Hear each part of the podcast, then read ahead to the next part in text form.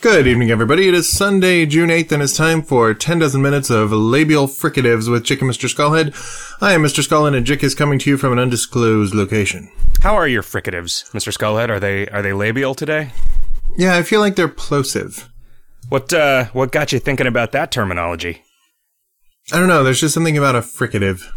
Is I think it- uh, the labial, like bilabial fricative is the raspberry. do you have Oh, right, right, labial. Not lingual. Yeah. B p, p is that fricative? Is b Those or are- p fricative? Those are stops. Mm. What's the Uh, what's what's what's the labial fricative? The bilabial is the, Yeah. and then f is f and v are labiodental. right. B and v are almost the same sound. Yeah, just one of them's a stop and one of them's a frick. So if the if the air stops, then it's a b. And if the air keeps going, it's a v. If it keeps frickin' going, it's fricative. That's exactly what it is. That's how you remember that. How you been, Mr. Continues continues to frick. How you been, Mr. Skullhead? I'm good. Uh, my parents just got into town, so we're hanging out. Yeah. What are That's they lovely. what are they what are they up to these days? Uh, they're gonna hang out and watch Ollie while we go to New York for five days. Ooh, what are you going to New York for for five days? Uh, we're gonna see Hedwig and the Angry Inch on Broadway, Oh. and uh, we're gonna stay with Data Vortex in Data Vortex's apartment, which is super cool. You're not And staying there while he's not there? The last time we went to uh, New York, he was like, You guys can use my apartment if you want to, because I'm not there. Yeah, this time he he said we could. Well, first he said we could use it whether or not he was there, but it turns out he will be there, which is good because I like that guy. If he I do too. If he wasn't there, I think I would be too tempted to start searching through his apartment for all of the secret compartments that I know are in there. And You know I'm that- worried I'm worried that I would set off one of his traps. Does he have like poison traps or something? Oh, I bet he does. I bet he does. Because there is there's no law against setting poison traps on your own belongings. that's true. I, Is there? uh. I wonder if there is. It seems like maybe if you had a kid, that would be against the law. Yeah, do you do you think if you're just setting them solely to fuck up somebody who's trying to steal them? I guess you could argue that you you never intended for them to be triggered. Sure. Yeah, I mean that's the thing. Is it is does intent matter in a booby trapping? Or a party boob? Yeah. If if a cop goes in and deliberately sets off your traps, does that count as booby entrapment? Probably. Um, that's a really good question, though. Is it legal to, like, say, set up a tripwire with like a huge blade on a pendulum that swings down? Like, that doesn't That- seem like it would be against the law, right? Uh, no, it seems to me like that would be some brand of murder. Like, No, but I'm saying having it. Like, if somebody came in, if you had a party at your house and somebody died because of a booby trap that you set, then yes, obviously you would be responsible for that. But is having the booby trap against the law? Oh, so they just have to wait until somebody gets killed with it? Well, yeah, well, in order to charge you with a crime. I mean, in order for you to be guilty of a crime, right? I mean, like, you know, having a kitchen knife is not against the law, even though you could stab somebody with it. And so at what point does having that kitchen knife be in a particular spot connected to a particular mechanism, does its mere existence become a crime? Hmm. Yeah, man. You know, a dartboard isn't a crime, but I bet like a stone face on the front of your house that fires darts at passersby is. Is awesome. Yes. Sure, yeah, it is. but and I mean that's the thing. It is awesome, and I think you want you want to encourage the kind of innovation that that people engage in when they set elaborate, deadly booby traps around on their own property. Um, you know, so you don't want you don't want to have a chilling action on that innovation by making that sort of thing against the law. Yeah, you absolutely don't want to stifle trap making inter- in- innovation. Innovation. It, you know what would be weird is if it is illegal to not have a gate on your swimming pool, but it is not illegal to have a moat filled with sharks in your front yard. I'll bet you have to have a gate around your moat filled with sharks Yeah, that really defeats the purpose, right? Because just to make sure kids don't accidentally fall in there and get eaten by sharks, which is the whole point. I mean, but then your enemy could just use the siege engine to knock the gate down. It's like saying you have to you have to build a bridge for them. So at that point, you might as well not have the moat, which maybe would be the point of that law. Hmm. I never really understand what the laws are about swimming pools. Like I know that if you have kids, you have to have like regulation doors and door latches and and gates and stuff. But if you don't have kids, my understanding is that you don't have to do any of that stuff. Because if like the neighbor kid wanders onto your property, that's their problem. Which Huh. which seems fucked up. But then again, it also like it seems like one of those things where it would have been really difficult to go into like Sun City where no one is allowed to have kids and say, "All right, everybody has to do a bunch of expensive retrofitting of their swimming pool that's been sitting here since the 30s." Huh. I mean, not really since the 30s because nothing existed out there in the 30s, but but you know what I mean? I mean, it it seems like they wouldn't be able to enforce you know, they're not going to send jackbooted thugs around when that law is enacted to ensure compliance. Do you think it's just if you if you were building a new pool in Sun City, you would have to Yeah. put the gate in? Yeah, I think that that is I think the so. case, yeah. It's a weird thing. It's one of those things that's easy to mobilize people for because it's a sad story when a kid drowns. You know? Yeah, well, you know, I mean, it sucks. It, fish it- got to swim, kids got to drown. They do. They do. If you don't let some of them drown, you'll never weed out the weak swimmers. And then uh, Hmm. when global warming causes the causes the water world style catastrophe, um, there there will be no Kevin Costner to save us. Do you suppose that if you're masturbating frequently, you're doing the opposite of weeding out the weak swimmers? Mm-hmm. It's like, is everything, you know, you're getting rid of all of the ones that, that are strong enough to get out in that ejaculate burst. So the only thing left are the weaks, the weak ones? Mm, well, I hadn't thought about it that way. I just Yeah. think of it as I think of it as very critical that I do that sort of routine maintenance to make sure that none of my sperms are any older than four or five hours.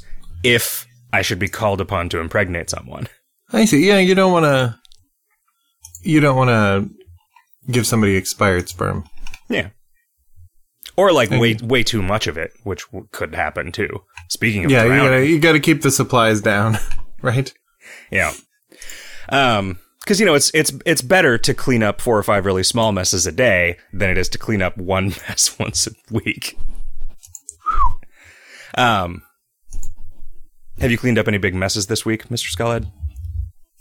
This week, this week was brief. It was weird because my wife screwed up her back on Monday, so Monday was getting her some health care for her back, and then she's been kind of at various stages of medicated for most of the week. So uh, everything went, the week went by very quickly. So I was busy taking care of everything that everybody usually does. Who wasn't available to. So uh, yeah, I cleaned up some messes. We had our Cinco de Junio party. and That was lovely. Oh yeah, is that a real thing that you do? Yeah, like it was a Cinco de Mayo party, and every year it was cold and miserable on the 5th of May. And then our friends had a wedding on the 5th of May. We're like, well, damn it. If we're gonna do, uh, if we're gonna have our party this year, we should have it in June. Was it an so we had it, wedding? and it was wonderful. Yeah, they, well, they wouldn't do it outside. It would, it would it been seems too like cold. they wouldn't do it when the weather. If the weather's too shitty to have a party, it seems like a bad idea to have a wedding on that day. Right. But no, it was an indoor wedding, and it was it was cold and shitty. But ever since then, we've had it on June the fifth instead. I mean, I 'Cause you guess know the what? advantage of a cold, shitty winter wedding is you throw the rice and then you've planted it just in time for the spring harvest because all of the birds are dead as a result of their wings seizing up in mid-flight because of the cold. God Yeah, sees that, happens, happen you know, a lot here. Yeah, every time. totally. Have your uh, parents been in town long enough for you to get in any arguments? No, we don't argue anymore since they embraced uh, liberalism. Really? Yep. Is that really a thing that happened? Yeah, they uh they kind of switched sides around uh, the Obama McCain campaign and ended up voting for Obama twice. Huh, what, and, what uh, didn't they like about McCain? Yeah. I I think my dad just finally started fact checking stuff, and uh, like he's he's always had an inquisitive mind, like the same way that I do, and it, it bothers him when things aren't true, and it bothers him when people lie to him, and I don't know. I think Bush had lied so much that he was able to finally see past the crazy shit they serve up to Christians about how the only, the only like, the only party with any morals is the Republican Party. Mhm. And so he started doing some fact checking and then he got kind of disgusted with the Republican Party. And so, yeah, they ended up voting for Obama twice. And now we don't argue about politics anymore. And they anymore. got arrested for voter fraud because they, they Right. voted for him twice in the same election. Um, hey, with you was there two elections. I mean, geez. That'd be a that'd be a, a that'd be a shitty use of your like. I mean, you know, everybody gets one crime that they just get forgiven, right? And if you just accidentally vote twice and then you you use up your one get out of jail free card, your literal get out of jail free card on the the most useless voter fraud offense. yeah. Do you think they would even bother prosecuting that? If you accidentally voted twice, Well, if, let's say you deliberately and maliciously voted twice. Hmm. Right? Eh, I don't know.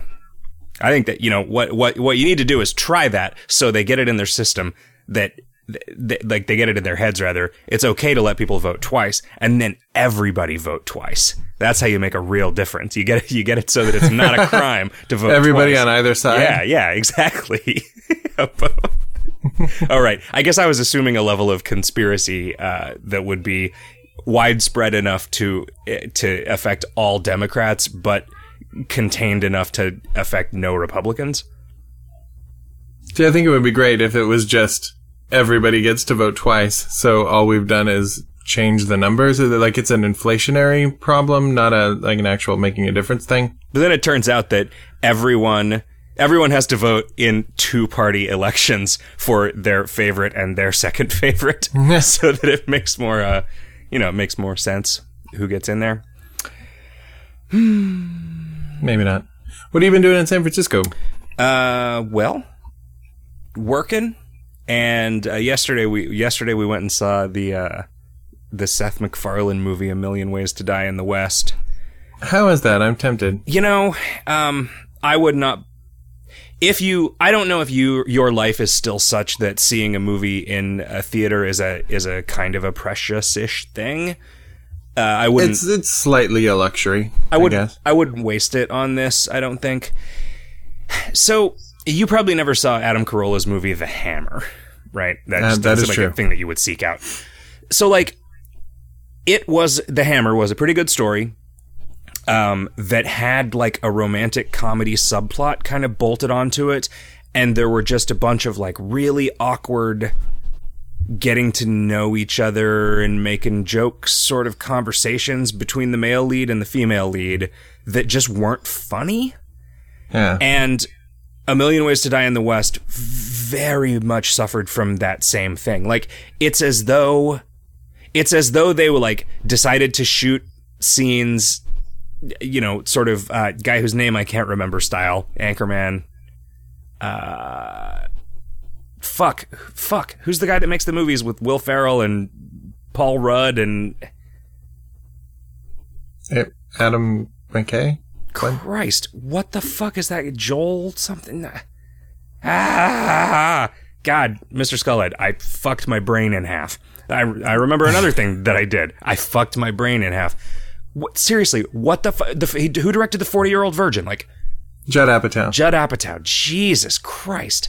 Yeah. So, so I feel like their tactic of like r- record scenes a bunch of times and then use the funniest one that you improved. It's like they did that for this movie, but then none of them were funny, so they just used one of the boring ones Huh. that just didn't really work out. Like I like Seth MacFarlane. I can't remember really how you how you fall on Seth. I remember you. Yeah, not- I, I like him. I remember you thinking that he did a fine job of hosting the Oscars and that all of did. that outrage was misdirected.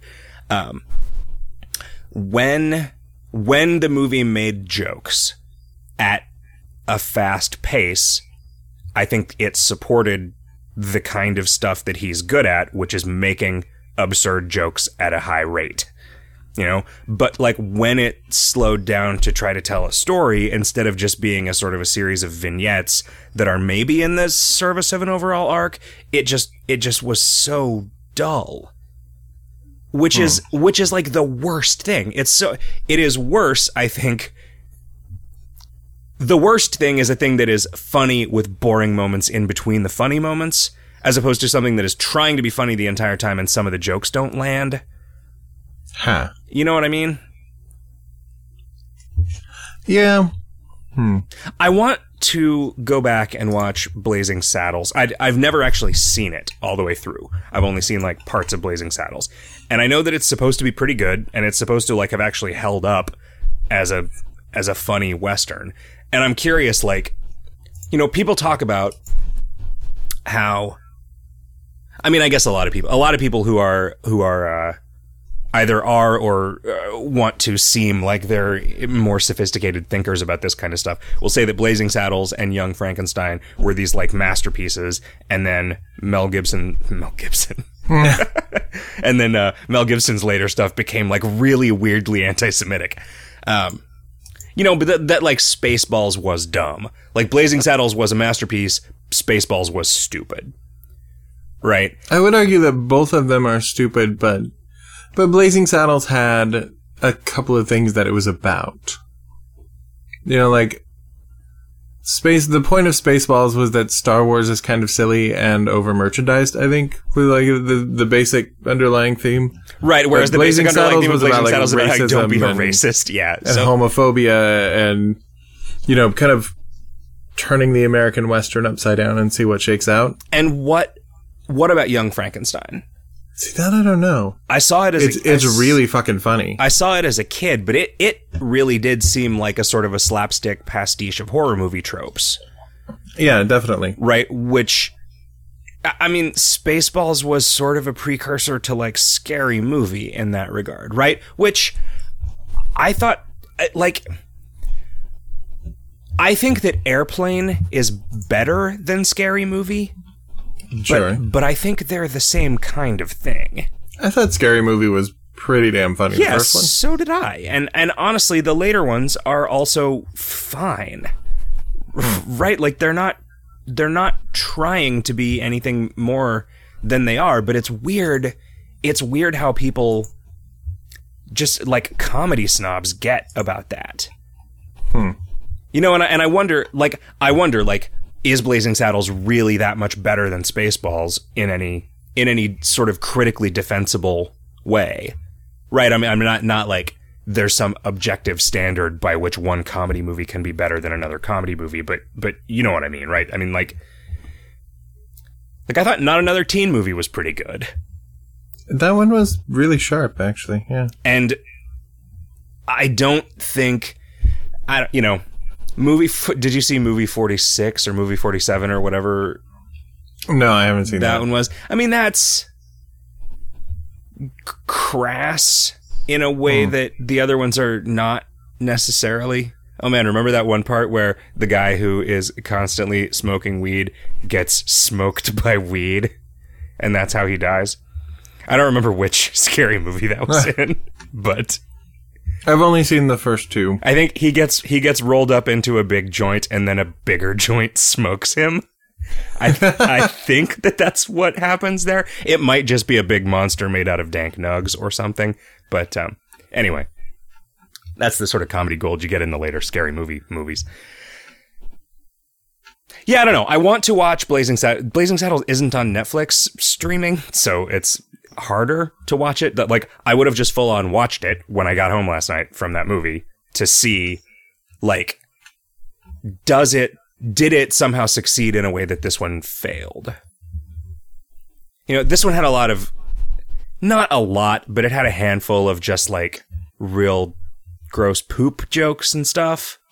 Yeah, it's never my favorite. No, but it's also not like it doesn't ruin it, right? It's not it isn't sufficient to decide that there is no comedic merit for me.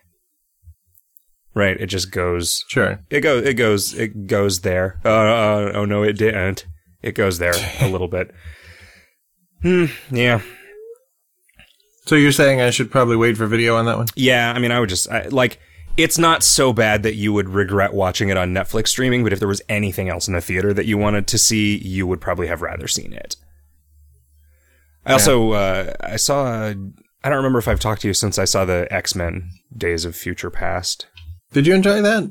I did actually. I, enjoyed the shit out of it. yeah, I um, I have liked every X Men movie that I've seen. I guess we I do remember talking to you about that because of uh, some the the scene with the guy moving real fast. Like that's just a real fucking solid piece of movie right there. You know. I mean, I even liked X3, which apparently nobody else did, but I thought it was one? fine. Which one was that? The one where Jean Grey goes Dark Phoenix and ends up killing Wolverine and or trying to kill everybody, and Wolverine talks her out of it with the power of love. I think I might have seen that one. That's one like I will I will always go see an X-Men movie in the theater in a, in a way which I will almost always not go see an Avengers movie in the theater. Like I don't know why, but I just I look at the Avengers movies as they come out and I think, "Yep, that's not a thing I want to see." And I know that some of them are good. Right? And I know that it wouldn't be so terrible if I went and saw one and it was like, "Ah, whatever." You know? Yeah, like all of them that I've seen, and I haven't seen the only one I haven't seen is the second Captain America, have been great. I've heard And that the the, sec- I've heard that the, the second Captain America Avengers is is fantastic. Hmm. way better than the first Captain America. But I just that character is so fucking boring that I just Oh, they do such a great job with him. do though. they? I just can't. Yeah. I cannot imagine giving a shit about that guy. It's Oh, uh, but like, you would. You, You, would believe. I would Yeah, believe. you that you could give a shit about that guy. Okay, if you say so. You know, I still I, at this point I'm so I'm almost committed to having not seen any of them. No. Yeah, I mean that that's dumb, but that that's certainly your decision. Yeah, well, but I mean, it's like th- it. The question of like, do I want to go see the next Avengers movie that comes out in the theater is not what am I doing right now. It's do I have time to like Netflix the four or five other movies that I need to see at this point in order to figure out where I am in the series. and I get that I maybe gather, they don't can- work that way, but Well, you can start over with Guardians of the Galaxy oh yeah. because that's starting a whole new story arc that isn't going to rely on any of the previous characters. I mean, that I will probably see because they're a bunch of weird, goofy characters. Hmm. And that's, I, I guess that's my problem with the Avengers is that they're so like, they just seem so earnest in a weird way that X-Men doesn't.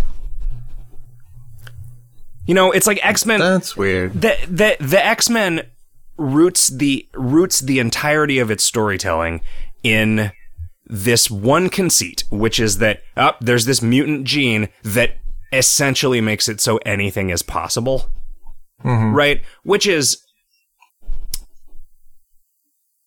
like Batman is fine. I like Batman a lot.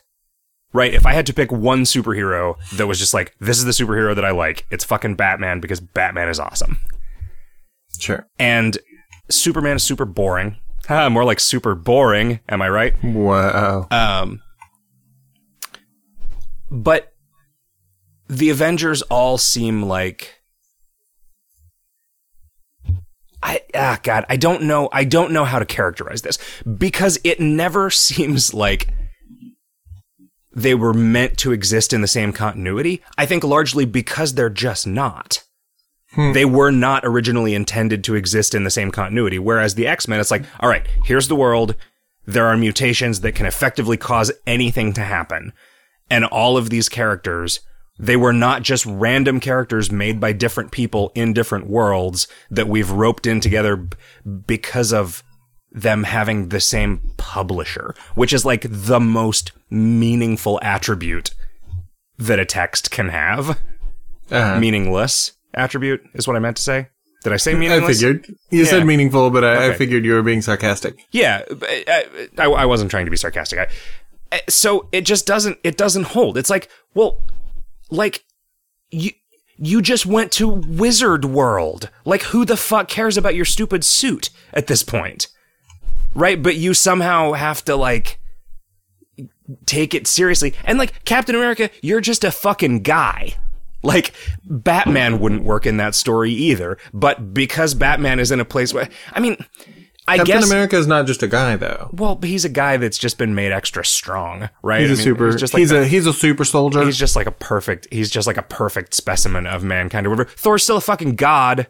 Like But I mean, that is that's why you watch the Avengers movie because Joss Whedon understands how to make all of those people relevant together. yeah, okay. It's like Captain America is.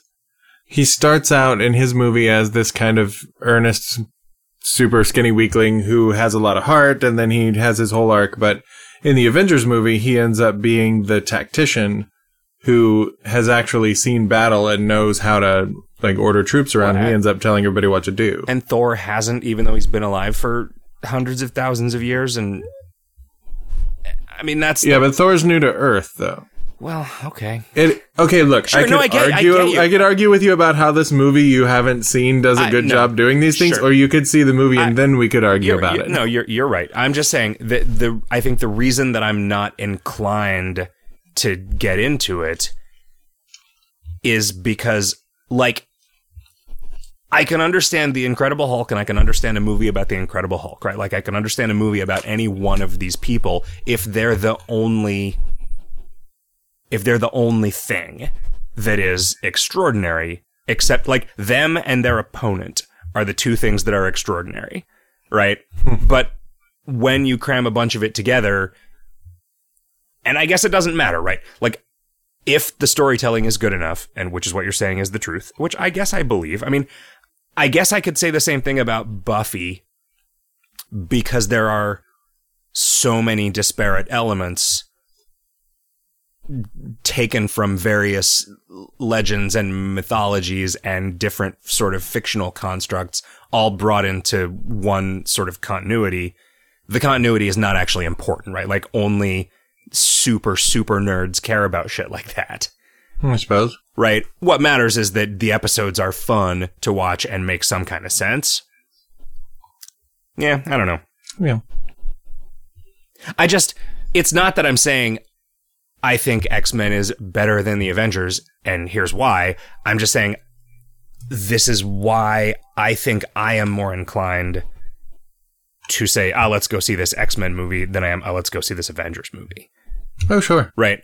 And you know, I'm sure that I'm I'm sure that I'm wrong about that. The other the other thing that I did, which was pretty great, and uh, I kind of wish that I had done the, I had done this and Sleep No More in the wrong order. Uh, but there is a thing in San Francisco called the Speakeasy, which is like Sleep No More. You go in and it's just like uh, it's sort of a cabaret on one end and a bar on the other end, and there's a couple different spaces in between the cabaret and the bar. Hmm. And the I got sort of early tickets, so we got we were in the cabaret and had a time for a couple extra drinks beforehand while they put on a little show. And when it when it sort of starts, there is suddenly this play happening all around you, moving through the space, and you are just also moving. You're free to move around among it. Awesome. Um, and yeah, it was fucking great. It was. So I talked to you about Sleep No More, right? Yeah, I'm curious if we can get tickets for it. You should. If you should try very hard to do so because it is. I, I think it is. It is really expensive, but I think that you will find it to be worth it. Um, you know, in fact, I like. How about if the company just pays for it? If you can get tickets, don't worry about what they cost, and we'll reimburse you for it. Oh, okay. because I wrote that off as research expense for entertainment properties that we create, so that's fine. So please, please, please do it if you can. Um, you might you might Alright. look into it now. I had to. I I bought tickets ahead of time. I don't know how far ahead of time I would have had to have done it. Um, this Sleep No More is really sort of weird and abstract, and the space is way, way, way bigger. Right. And each individual part of it, it's like there's a room, and this is like sort of the aesthetic theme of this room. This is what it's supposed to be. There's like different floors of Sleep No More that are that are very different locations and sort of different periods of time. This was a lot more unified in its sort of presentation of what it was because it's just a speakeasy, right? and the characters were just unlike in Sleep No More, where it's they they basically don't speak. This was just a play, except every once in a while it would get super weird, and it was so fucking. It was so good when it did. Like Huh. I, I don't skip skip forward like 10 minutes if uh, a listener if you're ever going to see this they're, they're shutting it down and it may never open again so i at a certain point i got to be able to talk about this like this but so in the cabaret the way that this sort of the way that the thing sort of starts out. There's just like a vaudeville show and they have dancing girls come out and like whatever. They just do this sort of variety act. There was a ventriloquist. Like i had never actually seen a ventriloquist perform before and i did on thursday night and it was like exactly what you would expect. Like it was like I feel like there are like eight jokes that a ventriloquist can make. Um so then at sort of at the end of it, like the guy the the sort of straight man from the vaudeville duo starts telling these jokes, just sort of delivering one-liner jokes and slowly starts inserting just like Ah, buddy of mine got so drunk the other day he went home and beat his wife right? And hmm. then one member of the audience just like laughs uproariously at that. And he just slowly starts threading more and more and more of these like terrible stories about the ways in which alcohol ruins people's lives and the lights dim. And then suddenly the dancing girls come in, but they're like dressed like they're going to church and they're carrying these lanterns. And the whole thing sort of turns into like this weird, spooky, like temperance league meeting with people just sort of giving stump speeches about how terrible booze is. And it was so fucking cool. like, it's like after they've just been like, after everybody is like already a couple drinks into the evening and they've been, you know, just the whole act has been kind of about drinking to just suddenly switch into that tone and then just like, pow, it just switches back and it was so fucking good. Like Huh. it, ah, man, it's uh, something about. I always, every time I see live theater, I think, why the fuck don't I do this all the time? Like, why don't I, why don't I seek this out? Because this is a thing that you can't get anywhere else. And I, I get that that would probably, I would feel less that way if I did it more often but like ah man. And there was another one there was another one that i uh, because everybody's experience of this is different right? Because you can only be in one place at a time. Like me and the guy that i went with we ended up spending most of our time in the casino just because we were having fun like gambling and talking to people. And so we saw all of the scenes that took place in the casino of which there were a lot. Yeah. um, but there was one other like super weird scene where it is revealed that maybe one of the characters is a ghost or something, like, Yeah. um, or has been, like one of them is just like a sort of a um, memory of a guy who died in World War One that only one of the other characters can see or something.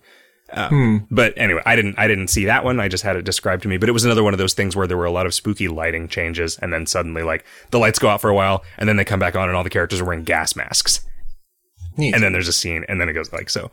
Yeah, I don't know. I I kind of feel like, and this is.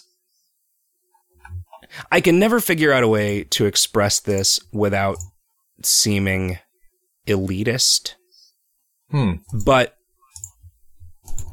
Go ahead. I, I don't care if you seem elitist. I, I don't still like you. I don't think that that would work if the tickets weren't expensive. hmm I think that if you let everyone in, then you'd be so much more likely to get one person in there that would ruin it for everybody else. Uh-huh. It, I mean, just, I don't, like, this is the thing. Like, is it elitist to say, or, I mean, on a, on a more, like, sort of shallow and obvious and honest level, is it racist to say that you're more likely, if you go to a movie theater in a shitty part of town, to have people screaming and using their phones and being loud assholes during the movie? I have found that it is. Yeah.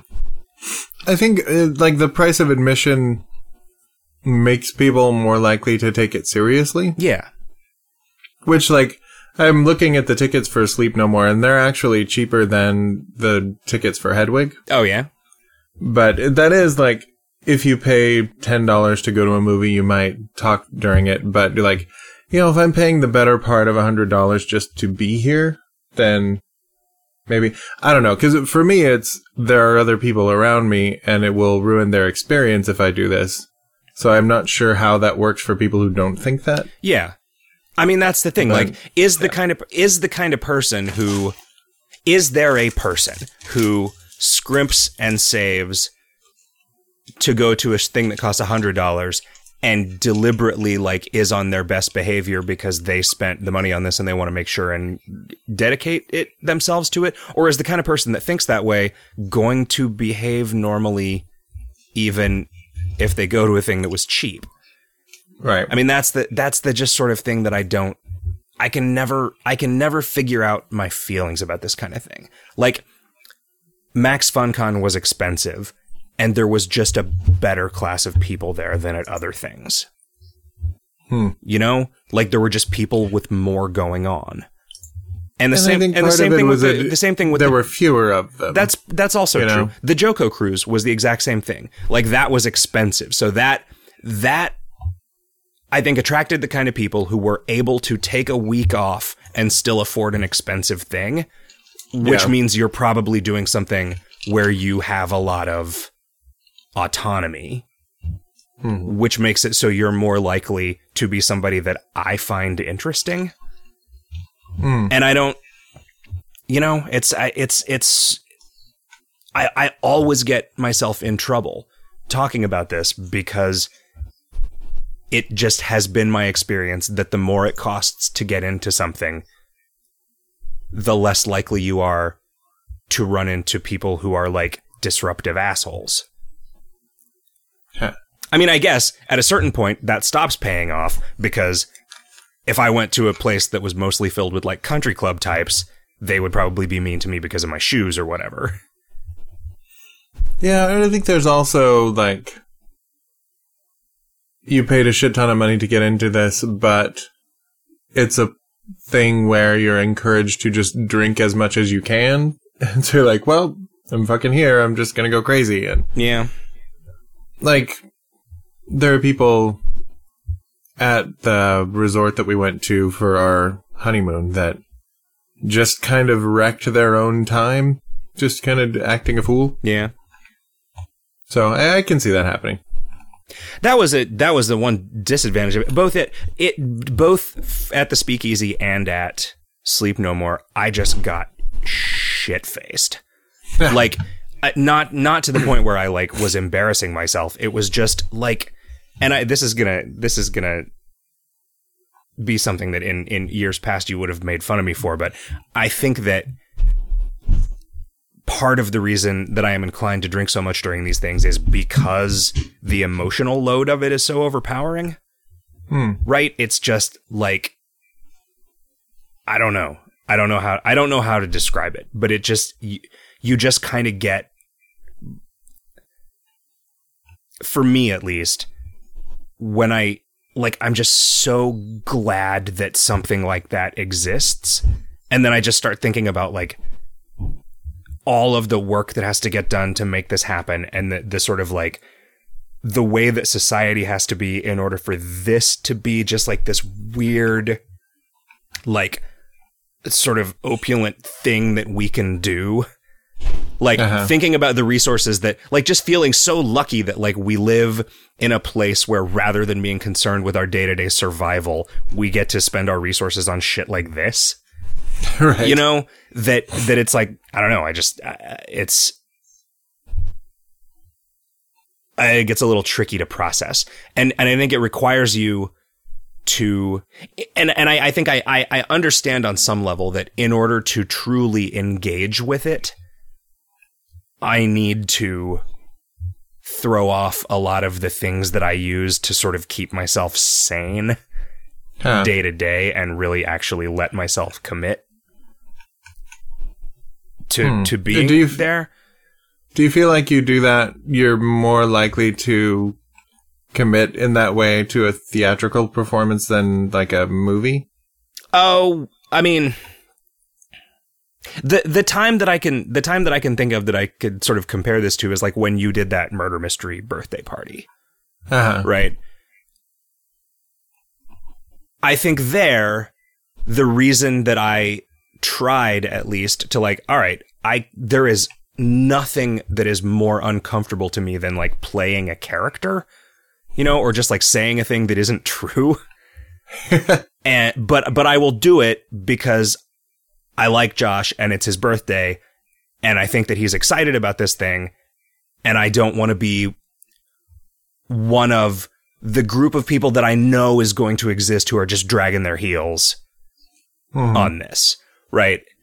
Whereas, whereas with this, you know, with these things, it's, it it was a lot easier with Sleep No More because you have a mask on, Uh-huh. right? And you know that anybody who has a mask on is just an asshole like you from the street, and anyone who doesn't is one of the people that you need to stay out of their way so that they can put on the show. But in in Speakeasy, everyone is encouraged to wear period attire Huh. and people go fucking nuts with it. So you cannot tell, like, who is part of the show and who isn't. So you kind of have to not. I don't know. It's like, it's not even like breaking character. It's just like, you don't really know how to talk to somebody. So you end up just saying, like, how's your night going or whatever, right. as opposed to, like, you know, which tech company do you work for? like, I don't know what you're talking about, Sonny uh, ah man, it was good. It was good. It was good. I- yeah, I want there to be more I don't stuff think like I've that. ever, I've ever regretted going to see um like a play or a musical. It's usually musicals with me. Let's be honest. But uh, we just went and saw. We got free tickets through the program that provides theater tickets for underprivileged kids. They were like, "Hey, teachers, we have a couple of extra Leave tickets those kids that- alone at home while you use their tickets to see these. Oh, Uh, that was lovely. oh, I, I can't even respond to that. That was a good pun. uh, but uh, they're like, hey, so you can get the kids excited about seeing the show. Why don't you go like take your husband to see the show or take your wife? Because you know teachers can be men or women or both or neither. And we went and saw this thing called Peter and the Starcatcher. Wait, teachers can be women or lesbians, in my experience, if they're PE teachers. That's- I actually had a lot of male teachers uh, in, yeah, I figure that we did too in too. grade school. Yeah. So we had uh we went to this thing called Peter and the Starcatcher, which was a like origin story of Peter Pan that went in weird kind of metaphysical directions and ended up being just charming and super awesome. And like the tickets to that were probably 50 or 60 dollars if you if you had to buy them like some sucker. But when you see like all the people and all the scenery and all the shit that they have to do, it's it kind of seems like it should be that much or more. And you kind of marvel at the fact that it exists at all.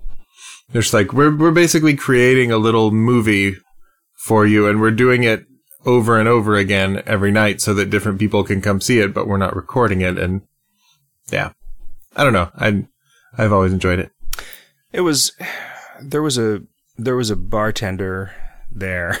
So I like I figured since I was never going to be able to do this again probably. uh, They might reopen it later in the year, but um that I might as well just get all of the optional things cuz after after Kevin and his girlfriend went, he came back and he was like I wish that I had done every other thing.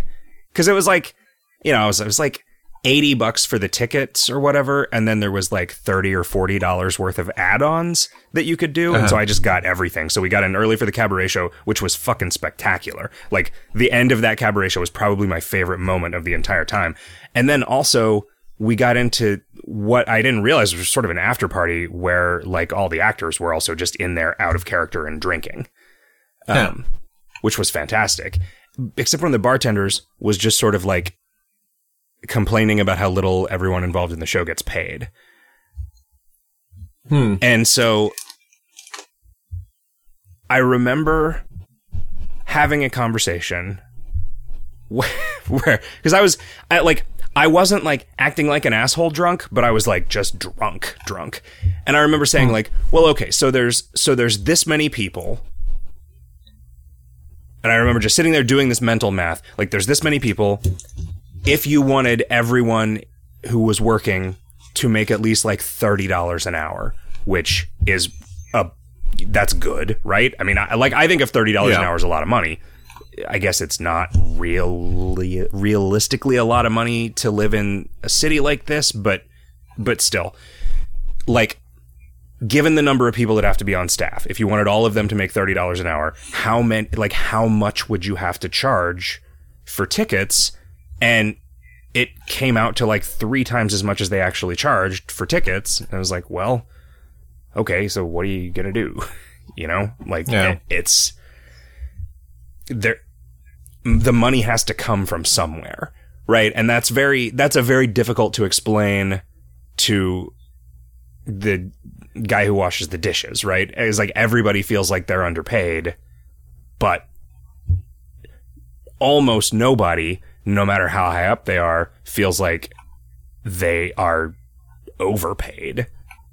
Right. Right. In a small in a small thing. I'm not talking about like the CEO of GM or whatever. I'm talking about like probably the guy that runs this thing, the guy that is at the top who all the money that doesn't go to the other people or to capital expenses goes to is probably not getting rich off of this.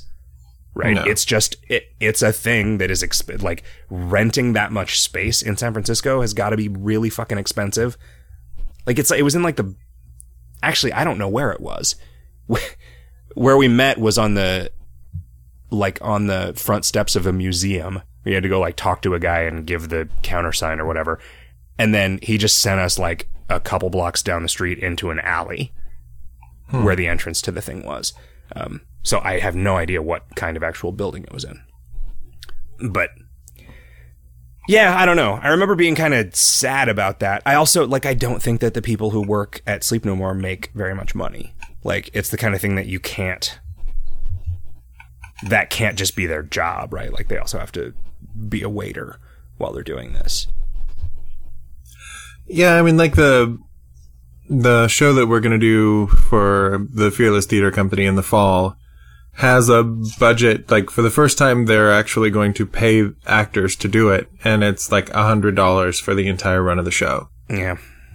But that's yeah, given the audience they expect to have and everything, that's kind of where you're at. So, I mean, you but you do it right. You do it so that you can have done it, and because it's fun to do, and like not everything you love doing you deserve to do for a living. I guess. Yeah. But it's easy to see why someone would feel like they do, right? It's like Yeah. if you're like, well, okay, I'm good at this, so I should be able to make a living doing it. It seems to be a way that, you know, it's hard for me to get too head up about like, oh, can you believe what they're doing to people trying to monetize their YouTube videos? Like, well, can you believe that a thing that would have been unthinkably expensive five years ago is now free because YouTube gives it to you for free? Because I find that pretty hard to believe. Like, I'm a guy that pays for fucking hosting and servers, and so I know that that shit costs money. So, like, I, something's got to give somewhere. Yeah, I don't know. I, I don't want to start arguments about that. So I think as long as I don't talk about that on the podcast where the real serious video game nerds are likely to get upset about it, but it's like it nothing that somebody does with their own stuff is ever going to like surprise or outrage me, I don't think. You know, I mean, that, that- like that is obviously a broad statement that could be shot in holes, shot in pieces, into pieces that could have holes shot in it instantaneously. Yeah. Anyway. yeah. I'm. If somebody like monetizes something in a way that is annoying to me, I just won't give them money.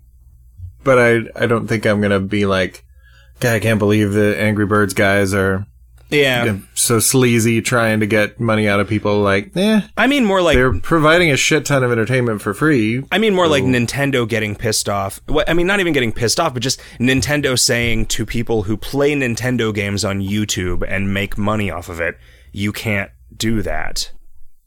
Right? Huh. This is our stuff. You're broadcasting our copyrighted material, which you're fine to do. You just can't make money from doing it. And then everybody's like, well, why not? Like, what? Well, because it's not yours. Like, Hmm. I mean, it, it's just one of those things where it's like the right thing for them to do entirely because of the PR that you know the bad publicity that they're getting as a result of it is to let it happen. But like the way that copyright and trademark laws work is so fucked up that who knows what that does, right? Like Yeah. You know, i for something like that, I think that would be wise to just ignore it because they're. I don't see them missing revenue because of that. Well, except that they want the revenue instead, right? Sure. That's and that's the to my mind, then they should hire those guys to make their videos, yeah. or you know, make make them yourself, and as a company, make them better. But yeah, it's It's just weird. I mean, It's hard it's to- the way the way that I mean, we're a weird example of this, right? Like no one would have ever paid us to make KOL, right? Whereas if you look at if you look at it and say, well, KOL has made enough money over time that it would have made sense for us to have a publisher from the publisher's point of view in the Yeah. beginning, right? This would have been a successful project, but it was only because I was able to mm, get it off the ground for free along with the thousand other things that were getting off the ground that day.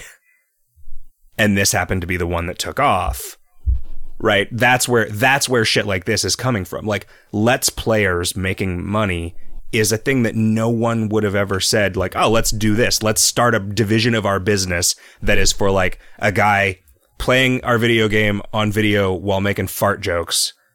yeah. and then enough people will watch that that we can make money by selling ads Hmm. on it, right? So like these things that emerge organically because of the like weird quasi democratization of the means of acquiring an audience. But it's not super hmm. democratic, right? Because you can't do it without the infrastructure of YouTube, which is just a wholly owned product of a company yeah. that elects to offer its services to you for free. But it's like once you give somebody something for free, they begin to believe that they deserve it, whether it makes Oh, yeah, whether yeah. it makes any sense or not. And then when they start like people I guess are real pissed off at Minecraft because they are like changing the EULA such that companies that operate dedicated Minecraft servers are not allowed to like charge for server mods and stuff. Hmm. Like I, I don't I don't exactly know what the limitations are, but there is something that some people like doing that they just looked at and thought, well, like I don't they're not okay with other people making money by selling sort of specific features of the software which is weird. I don't I don't really know where they draw the line between like, you know, just paying someone to host a Minecraft server for you, which is just a server hosting thing. So it's I you know. But that's the thing, like you know, we've learned this a million times in KOL, like you can't really take something away from someone without upsetting them. No matter no matter how much they never would have had it in the first place if you hadn't given it to them. And it's you know, that's just the way people are. Hey, do you want to get to some uh, Kingdom of Loathing video game questions? Yep. Um, we'll never give them anything anywhere, or because they'll just feel entitled to it in the future. All right. I'm going to start attacking these questions from both ends. Um, I've, I've added a feature. I've heard that's how you like to do That it. is how I like to do it from both ends at the same time. Uh, Hamfish says, I mean, damned fish, although this was from December 19th, so this was before the spooky Halloween uh, names.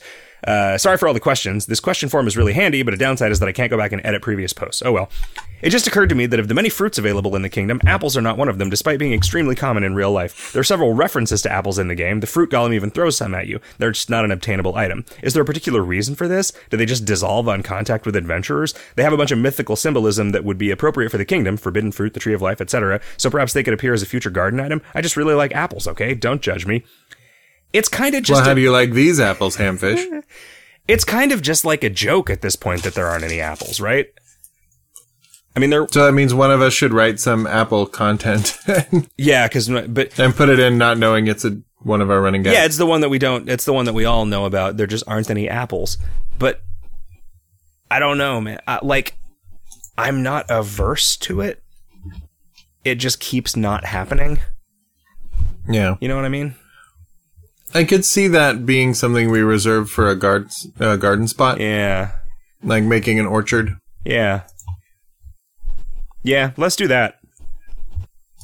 So yeah, you'll get your apples, but you'll have to pay for them. Yeah, you might not have to pay us though. You might just have to pay a bunch of meat to get them from somebody else in the mall. And Naked Jew says, "Jick, could you sing this, please?" Ba da ba ba ba ba da ba ba ba. Pepsi gives you AIDS. That was my So anyway, why why did he want you to do that? because that was my that was my Coke advertising campaign from several years ago. ah, They just have Britney Spears sing a song about how Pepsi gives you AIDS. uh, work purchases. Having purchased my Monster Manual just as you were revamping the Hidden City, I realize I will never again see the ancient protector spirit that dropped the obsidian dagger. And he's basically saying he misses that guy and he wonders if we'd consider a mechanism to allow us to fight retired monsters again. Yeah, I at at a certain point, the list of monsters that you can't get the factoids for anymore is going to be large enough that it will make sense to do something about it. Um, so it'll happen someday. We try now to not make any factoids go away forever. Um, I think we may have fucked up with the uh, nightstands. Although, did we copy the factoids over for many of the original nightstands? I don't. I don't Um, remember. I don't think so on the- because they ended up, yeah, they ended up being different, diff- different types. Yeah. Yeah. Hmm. hmm. Uh, Monkey Style says, I could have sworn I saw in a previous transcript that you were amenable to the idea of us being able to donate to the hot dog stand from Hanks. Assuming I'm not misremembering this, is this still going to be a thing or have you changed your mind? Well, as long as people keep saying stuff about it in January of this year, uh, then it'll still be uh, fresh to mind. Valera says, if people could have any one superpower in the world, which one would you be most scared of your neighbors choosing? The ability to blow up your neighbor's house with your power of your mind. Do you think they would if they could? What have you done to your neighbors I to make them so upset? I would be really scared that I would piss them off. Yeah. I mean, most of my neighbors already like are gonna get their own planets when they die. Which, if that's not a superpower, I don't know what is. Getting your own planet without having to die first. Oh yeah. Well, I mean, no. I mean, I guess that's fine. I don't mind. I don't mind if they have it, have that power. What don't I want? Um, you know, I think my neighbors just have a, a, a sort of a, a their their approach to me is one of sort of cautiously ignoring me. I think one of my neighbors on one side is like more or less so far away, like all of the mm-hmm. stuff in my yard that is sort of opaque and impassable is in between me and him, and all of the stuff in his yard is likewise like that. Yeah. So it's just like we might as well not be neighbors. Um, I think I wouldn't want my neighbors to have heat vision because I think if you have heat vision for a little while, you just end up using it for ill because there are so few things that you can do with it for good. okay. So you're like, well, I heated up some burritos, but I can just do that in the microwave. And I, you know, I went outside and I started my bonfire in my fire pit, but I could have just done that with matches. Well, I guess a life of crime is the only thing. That Yeah, they're like- not boring. Damn it, I have this superpower. I should just set shit on fire all the time. Aelita says, "Will we be able to do anything with the Warbear potions after the event?" Yeah, boil them, chop them up, put them in a stew. Hmm. You can make broiled Warbear potions, boiled Warbear potions, Warbear potions cocktail. That's all I know about war bears. Mike Hunt says, Every time you guys release bear related content, I hope for a set of weapons called bear hands. These would just be tiny bears strapped to your hands for the purposes of mauling things with my bear hands. Will this dream ever become a reality? It's pretty good. Um, Love Me says, How long has Jick had a question and or comment fetish? The whole time, Love Me. The whole time. Guggerbunk says, the thing with Skully sending out the hot chocolate was really nice. I don't like using things that are in such limited quantities, though. Any chance we could get a magically refilling Skully hot cocoa cup? I know, looking gift horses in the mouth, but it'd be nice. I could see doing something like See, that again in the future. That's why I gave you two. Yeah, so you could So have your you cocoa could- and eat it too. Yeah, you could use one and put one in your display case because I knew if I gave people one, nobody would drink it. And I don't know why that. I don't know why it seemed important to me that people actually use one of them and use them up. But uh, it did. Yeah. I mean, it's, you know, it's nice. That's like, because you want, you weren't designing a collectible, right? I mean, the, the fun of a cup of cocoa is in the drinking of it, not in the having of it. And so you wanted it to be a cup of cocoa in some meaningful way, as opposed to like a trophy participation in the cocoa thing. you know, 2014. Um, Bread Tower says, "What's in duck sauce? D- Ducks. Is it really? Duck sauce? I have no idea. I think it's sauce that you put on ducks. I'm gonna say Hmm. orange juice and yeah, I mean, do you want some kind of orange flavor with your duck. That's if Looney Tunes has taught me anything. Drano. Hmm. I'm a terrible cook. Carbolic acid. Mm. Bucolic uh, landscapes.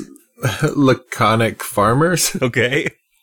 Uh, mm, Just find a find a laconic farmer, and if you can get him to talk to you, ask him how he makes duck sauce. yeah, platonic solids. hmm Um, sonic screwdrivers. Huh. They should make they should make a video game called Sonic Screwdriver, uh, which is where you're you're Sonic the Hedgehog, but you're like a taxi driver for prostitutes, and so you have to get them. It's like Crazy Taxi, but everyone is a prostitute. A And occasionally, do you pick up a prison guard? Everyone. Oh yeah, yeah. Every. What would a world be like where everyone was a prostitute? Like. Like on the one hand, everybody would be so sick of fucking that eh, like there would just be no fucking anymore because it would always be like a busman's holiday. Does one of them just pay the other always, or do they always have to pay each other? Yeah, that is the thing. Or do do eventually, if one of them works harder than the other, there's maybe a deficit you have to make up. Mm. Yeah, I don't know.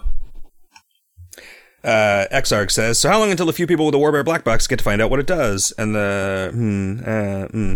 Next, now hoping Mr. S gets some warmer weather and doesn't chatter when talking because of the cold. It's warm now, and that question is answered. Uh, how did you know the cold slap, this cold snap was coming, said Primavera Angel Hair. Clearly the super cold Warbear event predicted it. i I am a weather nut. I'm just constantly checking the weather and the five day forecast and the seven day forecast and the hourly forecast. So yeah, if a cold snap's coming out, I'm gonna I'm gonna know about it. Granite Grizz says, First, I want to thank Mr. Scullard for the cocoa. Second, I was wondering what your favorite and least favorite parts of Crimbo have been for each of you now that it's over. Geez, I don't even remember. All a while ago at at best. I liked the bears. Yeah, the the war bears they were nice. I liked all the little um, non combats and their clever titles. Yeah. What were your fa- What was your favorite clever title? Were they all just Well, jokes was- about bears? Well, they were all like make love, not war bear. Okay. War bears, what are they good for? War bear. War bear never changes. His pants. There's the the war bear of the roses was probably my favorite. Okay. When you find the guy who's the the florist for the war bears. Okay. Um, Anagram says, I am terribly addicted to Dreadsylvania. I wonder if he still is. I know uh, I say this to you guys constantly, at least to Jick, but for the love of God, I want a t shirt. How could you possibly release something so awesome and I can't even get a lousy t shirt? Also, I apologize if there is a t shirt and I'm just too much of a nitwit to notice, in which case, please point me to the t shirt. Also, I hope you're not frozen, Mr. Skullhead. Thank you again for the hot chocolate. The first time my eyes skated over that word, I thought he said hot custard. Like, Yeah. what? No problem, bro. Yeah. Ah, man. I don't know. What would a Dreadsylvania shirt look like? The just the map? Or the giant castle. Yeah. I guess I could just say "Welcome to Dreadsylvania" and be the map with the silhouette Mhm. on it, with none of the things, uh, none of the map indicators uh, added. That wouldn't be a hard shirt to make. I don't. That you're the only person who's asked for one. Um, Kevin Wolf eighty two says, "Did Jake and Mr. Skullhead ever settle disputes via fisticuffs? If so, who usually wins? If not, who would you put your money on? I would put my money on Mr. Skullhead. I don't know. Like both of us are way too much, way too like self-aware to get in a physical fight. I feel like. You mean like we're too much of a we're too much a pussy? Yeah, collectively we're too much a pussy. Yeah, like I it's hard for me to imagine getting so angry that I wouldn't think about how fucked up potentially the rest of my life would be because of the injuries that I would sustain in a single fight. At the very least it's going to ruin your week. And I Yeah. mean at this point, like I fuck something up on my body and it takes like 2 months to get better. Yeah. Um, Trigger says, Hey guys, two questions. Can I have the key to the sunken chest? I just want some sweet, sweet booty. And hideous eggs, why do they know do nothing anymore? Sincerely, try double gutter. Wait, T T R I double gutter. Okay. Hmm.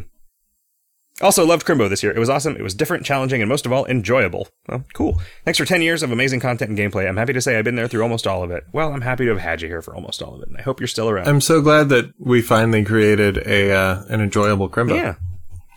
Uh, Boba Fetta says, "Is there any chance of a new copying item in the month in the future?" I ask because I see a lot of players who have accounts created within the last year who seem interested in quickening their ascensions and looking for something like Putty or Rain-Doh, but they find themselves turned away by the steep cost of no less than two Mister A's in the mall. I'm really fond of all the recent monthly items, and you're doing great work. Thank you for making this fantastic time sink of a game, and I hope you're all keeping warm. Man, it's hot as fuck today, and I'll. I don't know when. I don't know at what point I will feel like it's like that that copying mechanic is kind of clumsy in the way that it actually works in a lot of stuff and I would almost rather like wait until it's out of season for a challenge path and just make a better easier and more fun version of it than having to mess with sharing counters with all the existing ones and so ending up with a situation where we can never make anything any more straightforward than whatever the least straightforward thing we came up with that did this in the past was but I don't know. I hadn't I hadn't really explicitly thought about that mechanic as an item of the month thing in a while. Um seems like people like the grill. I'm happy about that.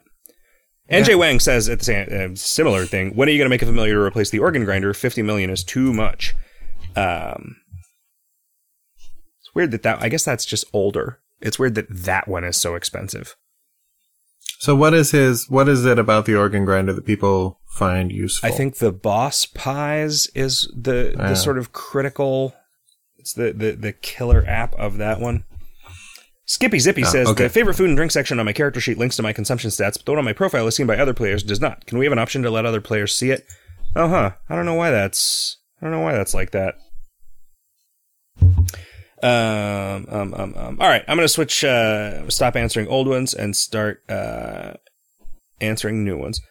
Poisonous Spike says today, back when Hodgman was being designed, how did you think people would kill his hardest form? You know, we honestly didn't think about it. Um, I I think that we may have introduced that pufferfish spine as a thing that might work, but we didn't actually we did not actually ensure that it was possible because we sort of decided to deliberately not do that.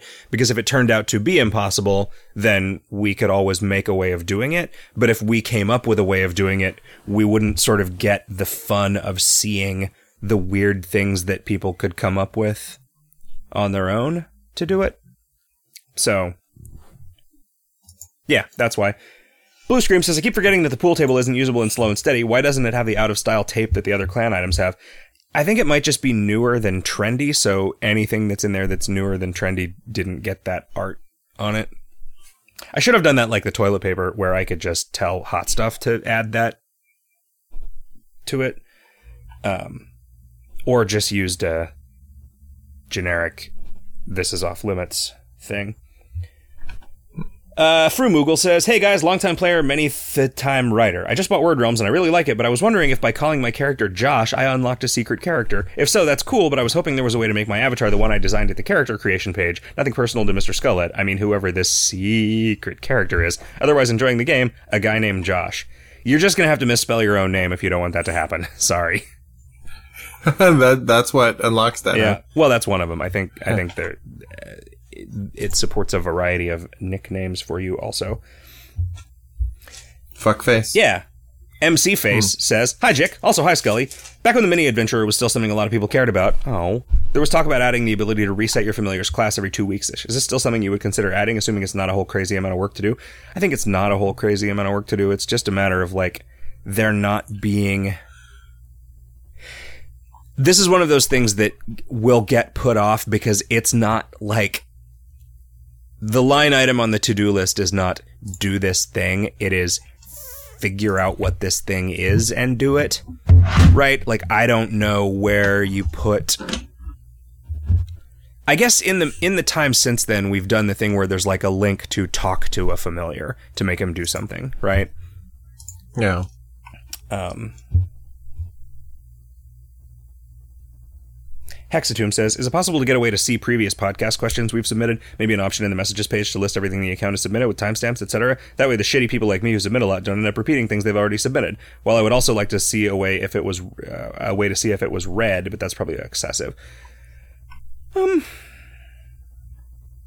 You know, I guess I wouldn't be super averse to letting people see that on the interface for submitting the questions. Wax says, Will the disembodied offhand ever become a thing? Hmm, I don't know. Yeah, I'd have to figure out what to call it. Disembodied left hand? The left hand of dorkness? Hey. Huh? I had to explain that to my son this week, and he's still trying to process it. That you're left handed? like, yeah, that uh, he's like, I notice you're writing with your left hand, and I write with my right hand. It's way easier to write with your right hand. You should probably try it. Hmm. And it's like seriously verbatim. That's what he said. And so I tried to explain that when I write with my right hand, it's like it is when he writes with his left hand, and he, he's, he's still not quite there. He's still. He went, oh, okay. And then a couple of minutes later, you know, you really should try writing with your right hand. Did- it is so much easier. Did easier. you do it? Did you demonstrate? Oh, you know what? I should. We were in the car, so I couldn't demonstrate it right then. Hmm. But yeah, I should show him. You were too busy struggling to shift gears. Right. Uh, let's see. Skullfark Soulshazer says, since uh, contactless players are shaded blue and who is, can we get ignored players shaded red or something as well? Don't ignored players just not show up? I think they just don't show up at all. I am not going to do a thing. I'm never going to agree to a thing that draws attention to the people that you have ignored because the fact that you want that can mean nothing other than just bullshit drama. Yeah. like, if you're ignoring someone, it's because you don't want to see them, not because you, like, want to make a point of ignoring them. Hamfish says, I mean, damned fish says, we spend a lot of time trying to rescue the king of loathing, but is there a queen? What's her deal? Did uh, did King Ralph in the in the John Candy movie have a queen? What? All fat people look the same to you? Uh-huh. You know, in the John Belushi was- in that the, was Chris in the John Belushi movie. All fat people named John. Roseanne Barr. It's King Ralph and He had a King love interest. Ralph and Queen Roseanne. Was it Roseanne Barr? Mm, No. but he did have a love interest. I forget who she was. Um, It's a great movie. she died tragically, Mm. and he never remarried. That's that's canon. Starwood says fabric softener combat item says that it softens all the parts of it that are similar to fabric. It should do something special on sheet ghosts and plaid ghosts. Oh yeah, we should just we could just have a um uh like a like a thing that you know a, a special property that indicates whether a thing is made of fabric or not. Yeah, then we could do- We can go and tag all of the monsters. Yeah, we could do a content familiar. I mean, we could tag both of the monsters because I think there's only two of them that are that are, that are made two monsters that are made out of fabric. You think so? Yeah, so? I don't know. That- you know, Somebody would tell us. You know, Yeah. people will always tell us if a skeleton isn't marked as a skeleton because the bone saw doesn't work on it, or if a ghost isn't marked as a ghost because you can't pinch it. Um, Right. but yeah, uh, and then we could do like a content familiar that opens up uh, the laundry room. no, Hmm. the sheet scape. Uh, cape scape. Hmm. What's the realm where everything is made of cloth? Hmm. Kingdom of clothing. Uh, the mm, Textilania. Mm. Textile. Textile aisle. Oh, the text aisle, of course. yeah. Oh, everything here, there just aren't any pictures. no, just, Yeah. uh-huh. Dr. Capitalism says, Thanks for the recommendation of On Stranger Tides, Jick. I've got about 10% left to read according to my Kindle, and so far it's been hitting my weird fiction sweet spot. Yeah, fuck yeah, that's a good book. You should read that book, Mr. Skullhead, if you haven't already. I will do my It's best. about pirates. In return, may I recommend The Sad Tale of the Brothers Grossbart? I won't waste valuable radio time pimping it to you as all the relevant info is on the Amazon page, but it was a pretty good read when I read it a couple years ago. Thank you. I have uh I have noted that and maybe I will get to it. Um I found out about a book that I think is from the 70s that I want to read called The Inverted World. Um Huh. it is it was described like it just came up on uh a video game podcast that I listen to where I guess it's a story about how like a world in which the as you get further and further away from a certain point like reality distorts in weird ways.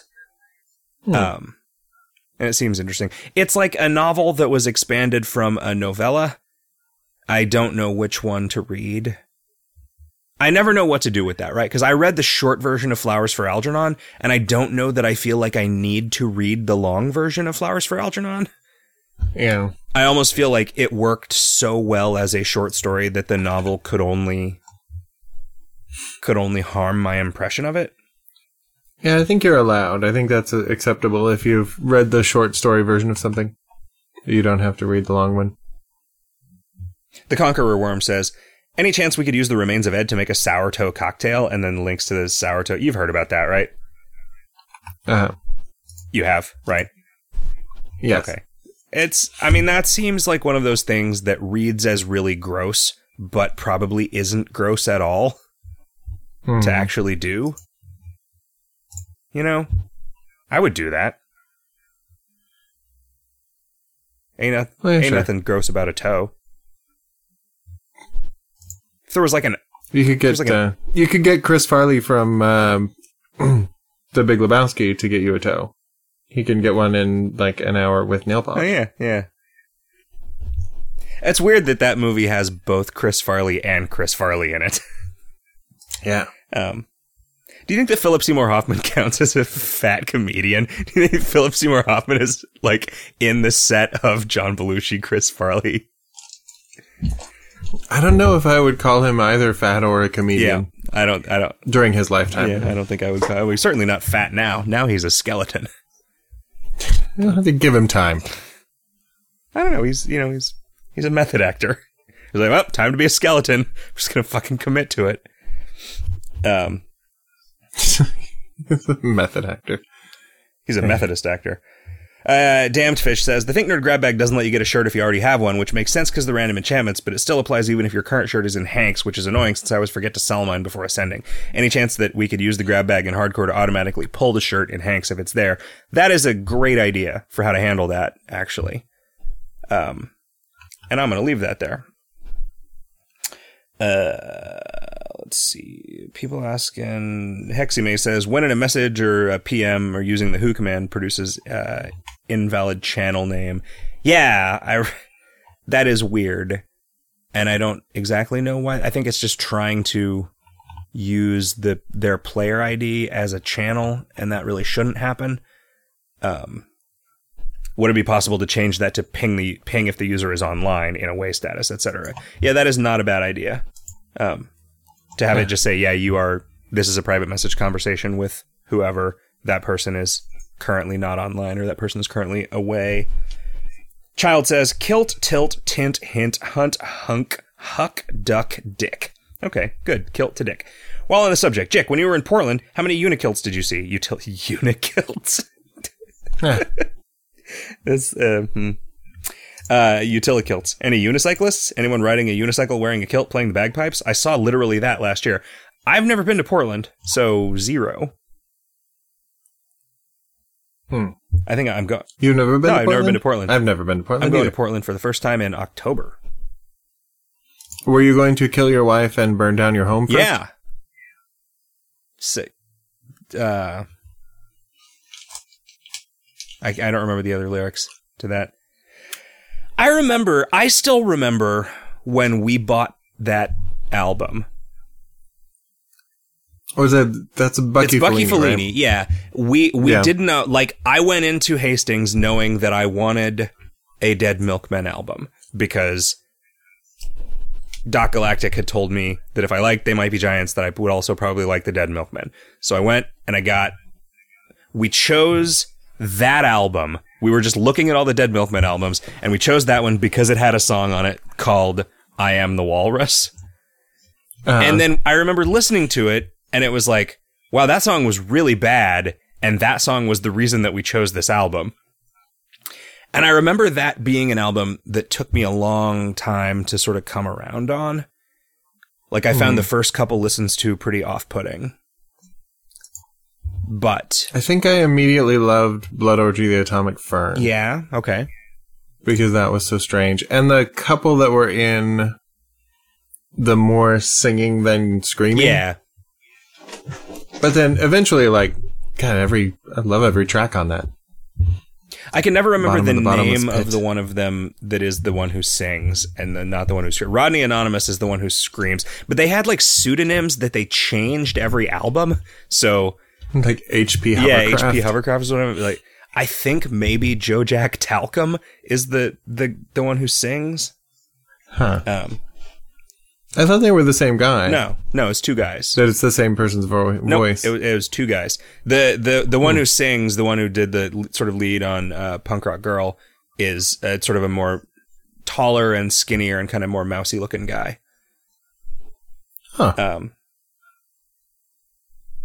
Yeah, so that's weird. That's like a like early fanhood of They Might Be Giants, not knowing, which seems super obvious now that there are two different singers. oh yeah. You know, it's so it's so hard to it's so hard to put yourself in the position before you find that out. Um, Shaken Not Stirred says, "Hey guys, I've just recently gotten around to checking out the yearly content familiar and uh, or the yearly content familiar content from the Grimstone masks. Super fun stuff. Thanks for the joy. Well, thanks for the feedback. Shaken Not Stirred." Nightval says, grammar error. Com- this combination of a piping hot shot of whiskey and a near boiling beer would be the perfect refreshment for a day on the beach if it was an Arctic beach. Should be if it were an Arctic beach. Is that necessarily true? Relax, bro. I'm gonna have to say on that one, relax. No, but I, I mean, he, he might be right about that, right? But it's it's weird. Like, I should put on my raincoat if it is raining, as opposed to I should put on my raincoat if it are raining, right? I should have put on my raincoat if it was raining. I know that's a different It should be. I should have put on my raincoat if it was raining, but in case it were raining, I should wear my raincoat. I should. I don't know. It's it's I forget what that's called. I only I only learned about that particular It's not even a tense. I think it It's not a tense or a Is it a it's, case? No, I don't think it's a case either. It might it might be a case, but it's a weird it's a weird thing, right? It's a weird outlier in German and English. Hmm. But they both they both sound okay to me in a way that leads me to believe that I mean, although I feel the same way about lay and lie and that drives you fucking crazy. Right? Yeah. I I feel like those are those are so comprehensively mistaken at this point that the the correctness needle has just swung to neutral. Um, I know, I know, I know. Like I, I can, I, I, I feel like there are things where you feel that way about something and I don't. I can't think of one right off the bat. Um, right. because I feel like you are generally about 105% of me in terms of feeling that way about language errors and changes. Um, Yeah, probably. but I don't think that that's wrong enough that I'm going to change it. It, it is it's a strange thing though because it's just like one of those things where English helper words it it's like conjugations of to be are effectively as arbitrary as prepositions which are mm-hmm. 100% arbitrary. Right. I mean there there are some things that usages of you know in often means like inside of something, but like just in case I can't think of a counterexample, I'll say just in case. Like because in the case of something it's like under Yeah. the circumstances, what the fuck is it under? Yeah. you know uh, like and and this seems like one of those things where it's like no one would ever get that right on the first try if you didn't explain it to them which means that it is probably a feature of the language that is not super fit for survival Sure. i mean like i just kind of feel about a lot of those things like inflammable is just a bad word Yeah, and that needs to go away. you know, and it will. I mean, it will. Like, it's. I'm not saying it's a bad word because you evaluate it and you think, oh, this is dumb and and should go away. It's just it can't last. The way that it is, it's it's unfit for survival. Um, you know, I mean, I wonder if that's how we lost thee and thou, is because the only way to get those right was to just try real hard to get them right. But people Yeah. got them wrong so much of the time that they just got replaced with words that were always correct. Yeah, You know? So, but then why did they go away in English but not in German? You know, why did at some point English threw off the shackles of like gendered words, which And everybody else didn't. Yeah, which is super weird. I mean, which means that that that can't just be what it seems to me, which is just a crazy arbitrary trait that why would it be like that? Right. Um, you know, I mean, I don't meaningfully think of like ships as having gender, right? I don't think of anything that isn't alive as having a gender. What about a dildo? hmm Is it is a dildo male, or is it by virtue of being inanimate, even though it is shaped like male genitalia, it's it doesn't have a gender? Huh, that's a good question. I mean, I guess is a wax sculpture of Barack Obama a he? Hmm. Hmm. Yeah, I mean, I think it's an it, right? Where, do, Yeah. but If the statue would be in it. Yeah. yeah, like where do you want? Where do you want me to? Although I would say, you know, Thomas Jefferson, our office hat mascot, is male. I would say Yeah, I guess you would say like, where do yeah, you where want do you me want to put him? Because it calling Thomas Jefferson it would be insulting. But that's different. That's an object, right? In the same way that I guess that a statue of Barack Obama is an object. But I guess a dildo is an object. It is. I mean, I guess if you formed an emotional attachment with the dildo, I gue- if it had eyes on it, I would be more likely Eh. to consider it male. just like one on each yeah, testicle. sure. Or you know, above, so it just looks like um that guy from the Mos Eisley Cantina whose mouth kind of looks like balls. Right. A walrus man? Is that his- no. Not walrus man. Fuck. What's the guy with the blue skin who's Ponda Baba? maybe? Mom, Mons Pubis? Prob- probably not. Mon Mon Pubesma, the leader of the rebellion, who got thrown out because they all the meetings didn't Right. get taken seriously. Um, well, anyway, that was a good. I'm surprised that searching for a Star Wars guy with balls on his face doesn't bring that up. Yeah, because I'm not making that up, right? That really is a guy that looks like his mouth is balls. Yeah, and he's got like a walrus looking top of his face. I mean, I'm sure that somewhere there is a webpage that is just like the cast of characters from the Mos Eisley Cantina. They made mm-hmm. action figures of like all of them. And my dad really liked all those guys, and so those were some of the first ones that I got. So like I had a hammerhead action figure or whatever. Like I think he also liked that their names were so stupid. Like I think he appreciated that like, oh, okay. So that guy, you know, with the horns on his face is called Horns Face or whatever. Like just this sort of George Lucas style. Until they kind of retrofit them all with names that were that looked like the that had the same cadence as the ones that he had already come Yeah, up with. Yeah, like Bar Queen Dan, the the lead whatever player of that jizz band. Jizz Band. Uh. Did did jizz not exist as a name for as a, as a word that meant ejaculate in the 70s? you would think? I don't know. I think it probably did, and nobody told him. I mean, it also could be argued that it didn't matter what you called it. So even if he knew, right, he'd be like, oh, let's just call it jizz. No one will ever see this because who the Right. fuck would care? You know, but it just got written down somewhere. Maybe in a novelization of the movie. Right, did Alan Dean Foster write the novelization of Story? For whatever fucked up reason, Yeah, like, I've he did. never read that.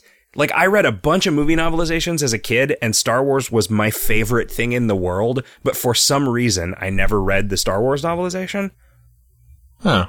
and I don't understand how that's even possible. I think maybe I just never. I mean, I forget that when I was a kid, I couldn't just get anything that I wanted as long as what I wanted was like a book or a movie or a video game or whatever, you know? Like Right. there was both not a ubiquity of access and also I just didn't have any money of my own. Uh, yeah. You know, and so like even later when I did like have some money that I could, you know, just buy books or whatever, I was always kind of limited by what was available at a store cuz eBay didn't exist. I think that that was a book that I got from the library. Oh, okay. And read it and then like went to an Alan Dean Foster signing of something and asked him if he wrote that.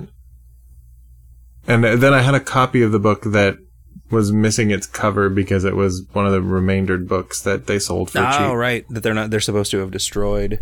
Alan Dean And he was he was nice enough to sign that and say, "Yeah, I did that," instead of like, "You shouldn't have this hmm. book."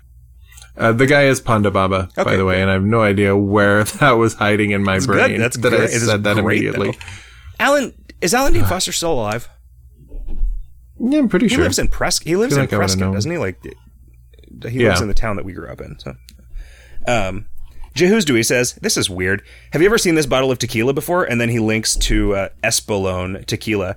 Uh, I think you would like it. It has a bunch of skeletons, and one is even riding a war chicken with a battle spoon. It is pretty great. The day after you sent me this, I saw, I like went into this restaurant that I eat at once a week and I sat at the bar in about the same spot that I sit at and directly in front of me was a bottle of that tequila, which was Huh. weird.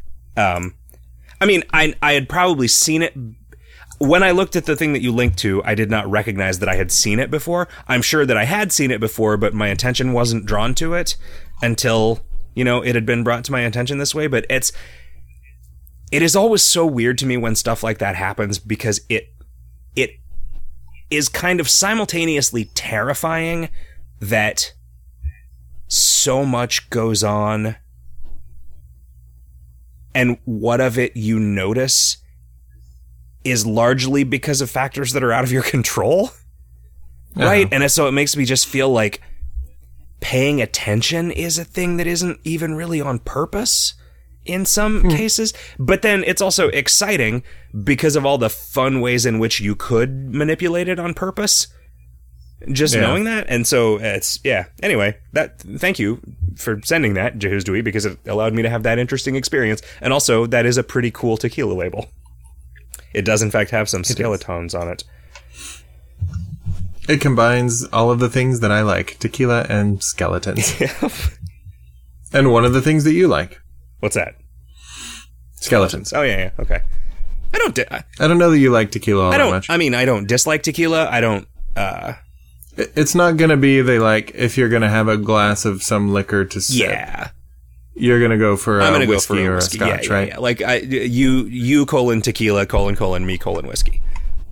Um, Stumps McGee says, I just wanted to say that the Twitch stream was pretty cool. I was in and out though, so there is the re- recording of it anywhere. Yeah, if you go to the Twitch URL, there is a recording of it uh, that I am told will never be auto deleted, even though most Twitch streams are auto deleted because uh, the the gun run hooked us up because the gun run is a cool, cool, cool bro.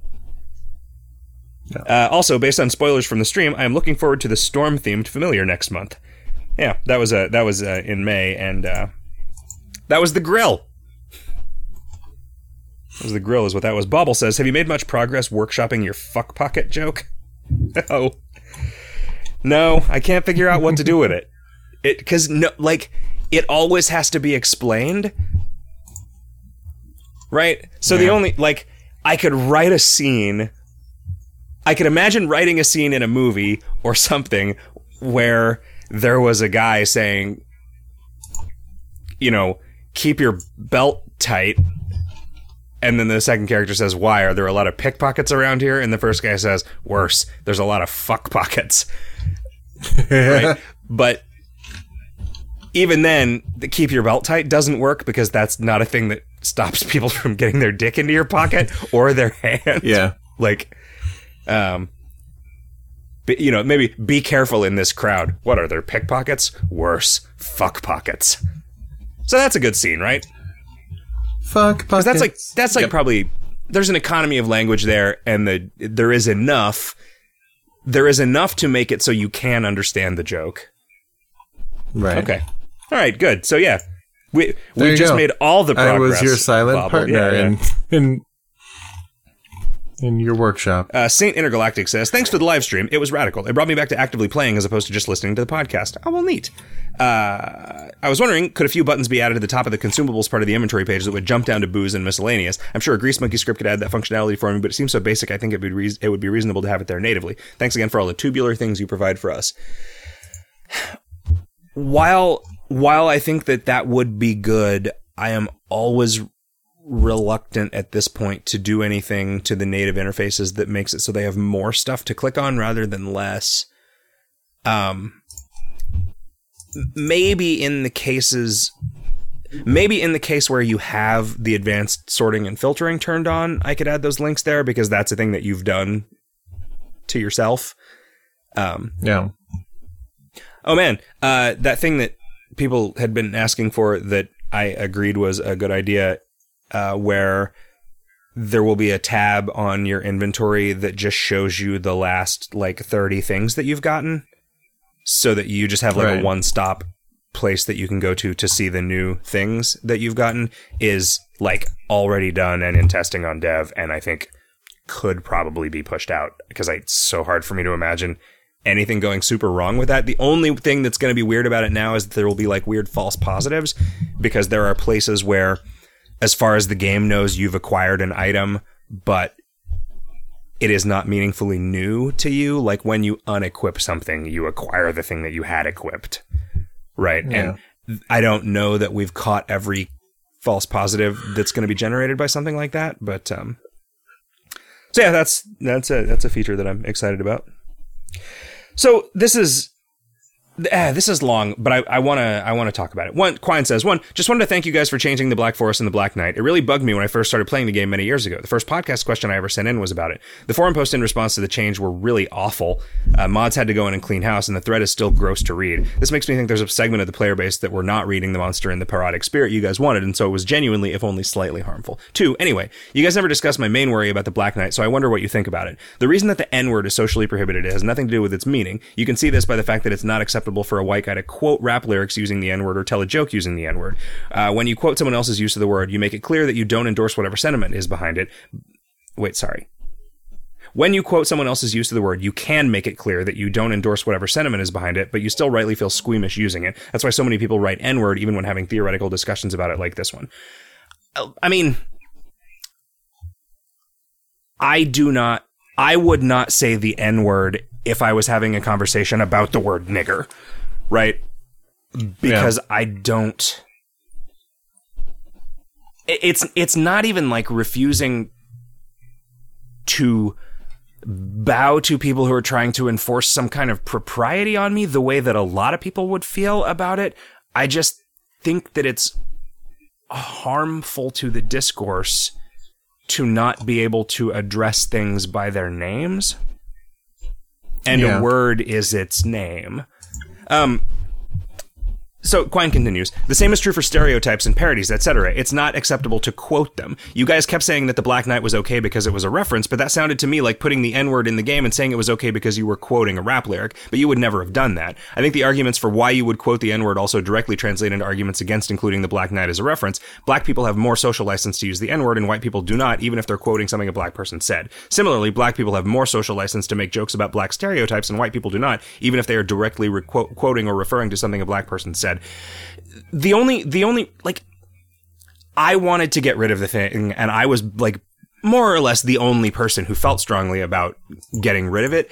So I don't want this to come off as a defense of its inclusion, but I don't really think that what you are saying applies because of the content of the guy.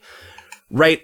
There I, I I read it again. The thing that bothered me was the description, right? Which was just it was a quote from the movie, but it was just a quote that like it the the sentence in the description was like he's not called the Black Knight because he's dressed in black. He's called that because he's about to be stomping yo ass. Or something right. like that. Which was just a quote from the movie. That I that I can actually agree with you. The only other joke was that he just said damn Gina all the time, which is fully just not a joke about black people. It is a joke about Martin Lawrence. Yeah. And it it kind of it kind of makes me wonder then if we if we if there had been a joke in there about like you you he he runs at you as if to attack you but you distract him with a watermelon or that one's super gross. But even if there was like, he goes to attack you, but you jump across a river and he is unable to swim across to follow you. Or, you know, I mean, you try to outrun him, but you can't. like, eh, then, then I would agree with you if we were actually doing something that was a broader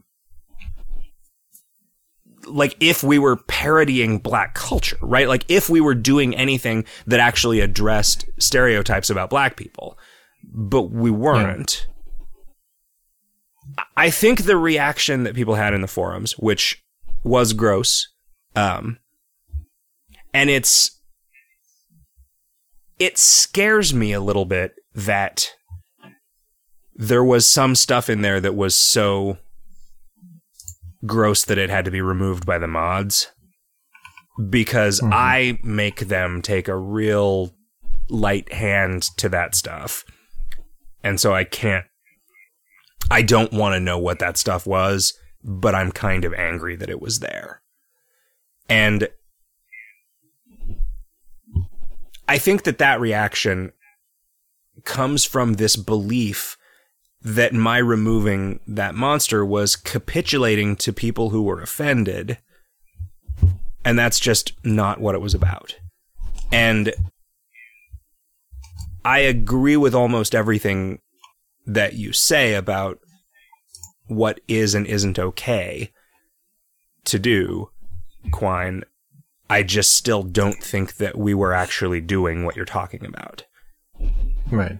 Um, the one thing is that the one thing the, the the the the one thing that might be is the just sort of like use of sort of stereotypical ebonics kind of phrases right And that I just don't. We do that all over the place, but we use it earnestly the way that, like, white people using the slang of today do. Hmm. Right? I mean, so there is so much co opting of slang that migrates from black culture to white culture. Because, like, one of the stereotypes about black people is that they're cooler than white people. Right? I mean, so that just happens. Like, it culture flows in that direction very, very readily. In ways that I don't, like, you know, I think you could, like, look at, like, there are some people who would probably characterize Elvis Presley as similar to like Cortez or you know uh, Christopher Columbus, but like guys on the internet using slang that only black people used 10 years ago, I don't think counts as that. Right? Hmm. And I don't know how this fits. I don't know how this fits into that. I mean, because I also don't. I don't think that Black Knight was a movie about black stereotypes, right? I think it was like most of Martin Lawrence's movie work. It was the the the lesson of the movie is you shouldn't underestimate somebody just because they're black. And here's Martin Lawrence playing a guy who's surprise, I'm good at stuff. I mean, that's just kind of his deal, right? Like that is what Yeah. that is what he had to say with that movie and with uh, the one with Tim Robbins, Nothing to Lose. And I didn't see a lot of his other stuff, and I didn't see his television show either. But the thing that the the only joke was him saying "damn Gina" a lot because that was his catchphrase. And so I don't think that making that joke is any more making a joke about black stereotypes than having a monster who's constantly saying "kiss my grits" is Yeah. making stereotypes dealing with stereotypes about women or about people from the 70s or about waitresses or or anything, you know? Like it's mm-hmm. just a character with a catchphrase. That that said, I mean, the the language in the description is the thing that made me uncomfortable. And that's, you know, why I ended up replacing it with something that was funnier than that thing that was one joke about something that no one understood anymore. So, I don't know. Thank you, thank you for writing this, Quine. Like that's I, I appreciate it, and I'm sorry if I put you off by responding to your first podcast question that you sent in less than thoughtfully um, the first time around. um, Wax says, "You look like Tobey Maguire." Who looks like Tobey Do you think I look like Tobey Maguire? I don't think you look like Tobey I don't Maguire. either. I got that uh, during the live stream, and I also got that I look like a high school science teacher. And then I got to thinking, I bet some of my science teachers were about my age when I was in high school. Yeah, those super old guys that we Yeah. that we kind of considered almost a different species. Yeah, they knew everything. hey, you want to uh, you want to wrap on this here radio Sure. show? Do I want to rap on it? I think I do. ra- I do. I want to. I want to rap, bow. but I I'm not allowed to actually say the words of the rap songs.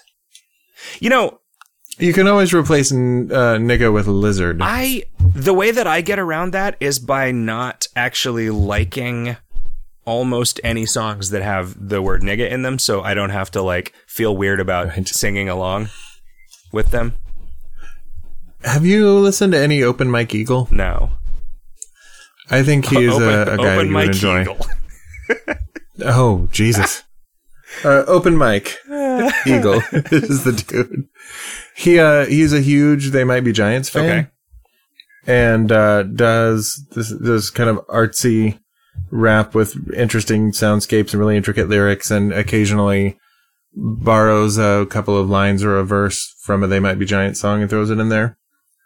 Um, we just saw him at Wits, and at the end of the Wits taping, there's always a sing along, and he picked "Birdhouse in Your Soul" for it because that was his favorite song of all time.